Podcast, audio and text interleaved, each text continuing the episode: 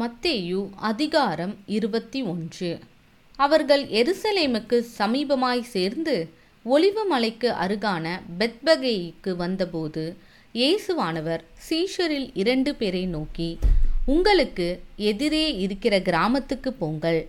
போனவுடனே அங்கே ஒரு கழுதையையும் அதனோடே ஒரு குட்டியையும் கட்டியிருக்க காண்பீர்கள். அவைகளை அவிழ்த்து என்னிடத்தில் கொண்டு வாருங்கள். ஒருவன் உங்களுக்கு ஏதாகிலும் சொன்னால் இவைகள் ஆண்டவருக்கு வேண்டுமென்று சொல்லுங்கள். உடனே அவைகளை அனுப்பிவிடுவான் என்று சொல்லி அவர்களை அனுப்பினார். இதோ உன் ராஜா சாந்த குணமுள்ளவராய் கழுதையின் மேலும் கழுதை குட்டியாகிய மரியின் மேலும். ஏறிக்கொண்டு உன்னிடத்தில் வருகிறார் என்று சீயோன் குமாரத்திக்குச் சொல்லுங்கள் என்று தீர்க்கதரிசியினால் உரைக்கப்பட்டது நிறைவேறும்படி இதெல்லாம் நடந்தது. சீஷர்கள் போய் இயேசு தங்களுக்கு கட்டளையிட்டபடியே செய்து கழுதையையும் குட்டியையும் கொண்டு வந்து அவைகள் மேல் தங்கள் வஸ்திரங்களை போட்டு அவரை ஏற்றினார்கள். திரளான ஜனங்கள் தங்கள் வஸ்திரங்களை வழியிலே விரித்தார்கள். வேறு சிலர் மரக்கிளைகளை தரித்து வழியிலே பரப்பினார்கள்.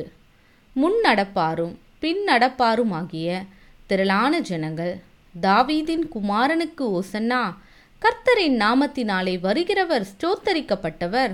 உன்னதத்திலே ஓசன்னா என்று சொல்லி ஆர்ப்பரித்தார்கள்.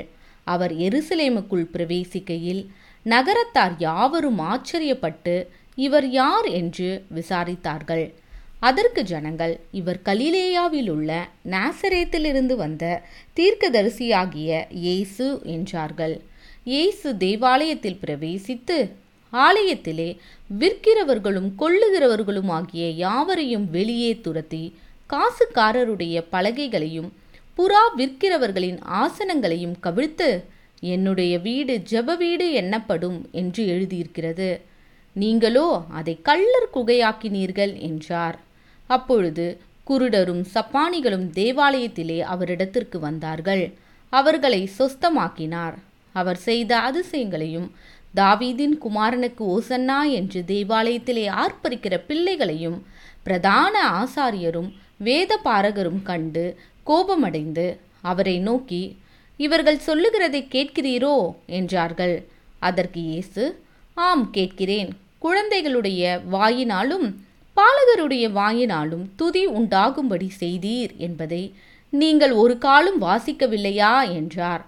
அவர்களை விட்டு நகரத்திலிருந்து புறப்பட்டு பெத்தானியாவுக்கு போய் அங்கே ராத்தங்கினார் காலையிலே அவர் நகரத்துக்கு திரும்பி வருகையில் அவருக்கு பசி உண்டாயிற்று.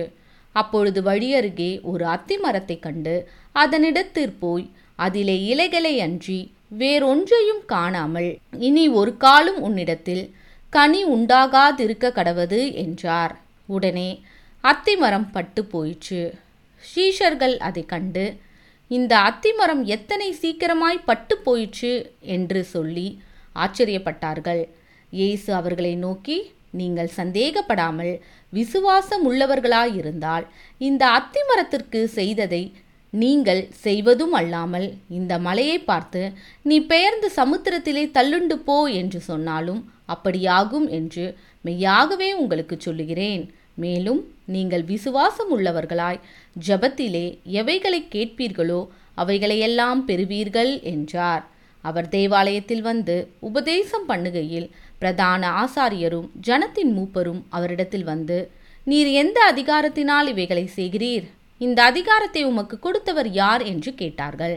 இயேசு பிரதியுத்தரமாக நானும் உங்களிடத்தில் ஒரு காரியத்தை கேட்கிறேன். அதை எனக்கு சொல்வீர்களானால் நானும் என் அதிகாரத்தினாலே இவைகளை செய்கிறேன் என்று உங்களுக்கு சொல்லுவேன். யோவான் கொடுத்த ஸ்நானம் தேவனால் உண்டாயிற்றோ? மனுஷரால் உண்டாயிற்றோ? யாரால் உண்டாயிற்று? என்று கேட்டார். அதற்கு அவர்கள் தேவனால் உண்டாயிற்று என்று சொல்வோமானால் பின்ன ஏன் அவனை விசுவாசிக்கவில்லை? என்று நம்மை கேட்பார். மனுஷரால் உண்டாயிற்று என்று சொல்வோமானால் ஜனங்களுக்கு பயப்படுகிறோம். எல்லாரும் யோவானை தீர்க்கதரிசி என்று எண்ணுகிறார்களே என்று தங்களுக்குள்ளே ஆலோசனை பண்ணி இயேசுவுக்கு பிரதியுத்தரமாக எங்களுக்கு தெரியாது என்றார்கள். அப்பொழுது அவர் நானும் இன்ன அதிகாரத்தினால் இவைகளை செய்கிறேன் என்று உங்களுக்கு சொல்லேன் என்றார். ஆயினும் உங்களுக்கு எப்படி தோன்றுகிறது? ஒரு மனுஷனுக்கு இரண்டு குமாரர் இருந்தார்கள். மூத்தவனிடத்தில் அவன் வந்து மகனே நீ போய் இன்றைக்கு என் திராட்சை தோட்டத்தில் வேலை செய் என்றான்.